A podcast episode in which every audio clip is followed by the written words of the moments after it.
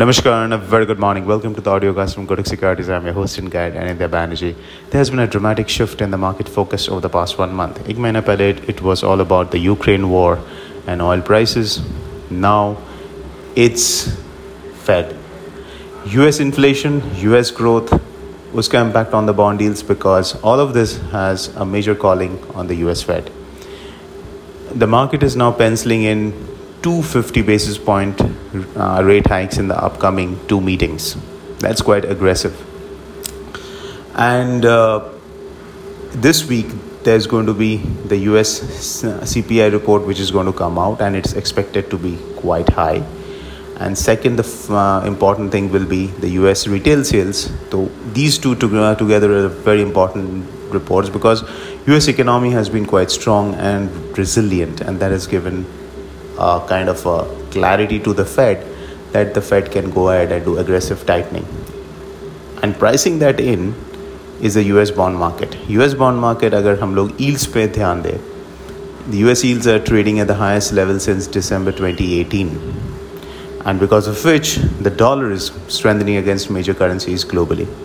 But surprisingly, uska koi impact dollar rupee pe aa nahi raha. Indian rupee is quite exceptionally stable, because of number of factors. Ek to R B I ka aggressive intervention, that is, they are selling dollars quite aggressively.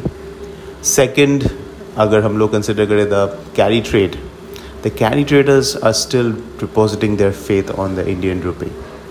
And with the R B I now focusing on positive real rates, it will give a lot more clarity to the carry traders. Third, the non-F P I flows have been consistently robust, or the non-F P I inflows. So because of all these reasons, Indian rupee has been stable against the dollar and quite strong against a broad basket of currencies.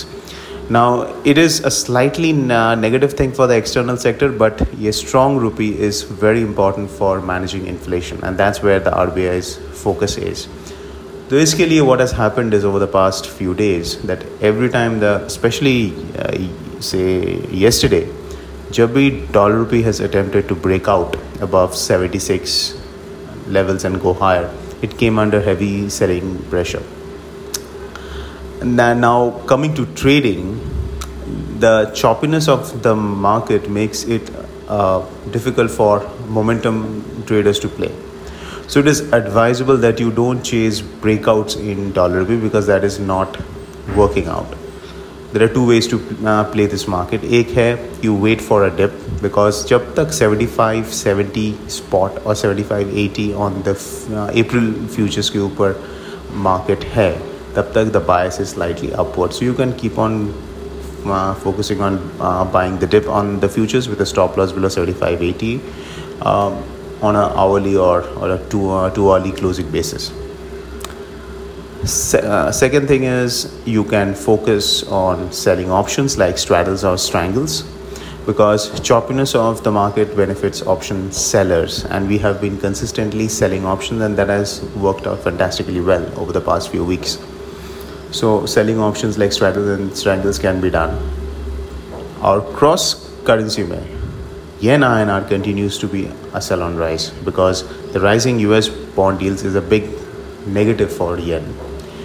And stable U S D I N R is also not helping the Yen I N R at all. So Yen I N R is a, is a sell on rise.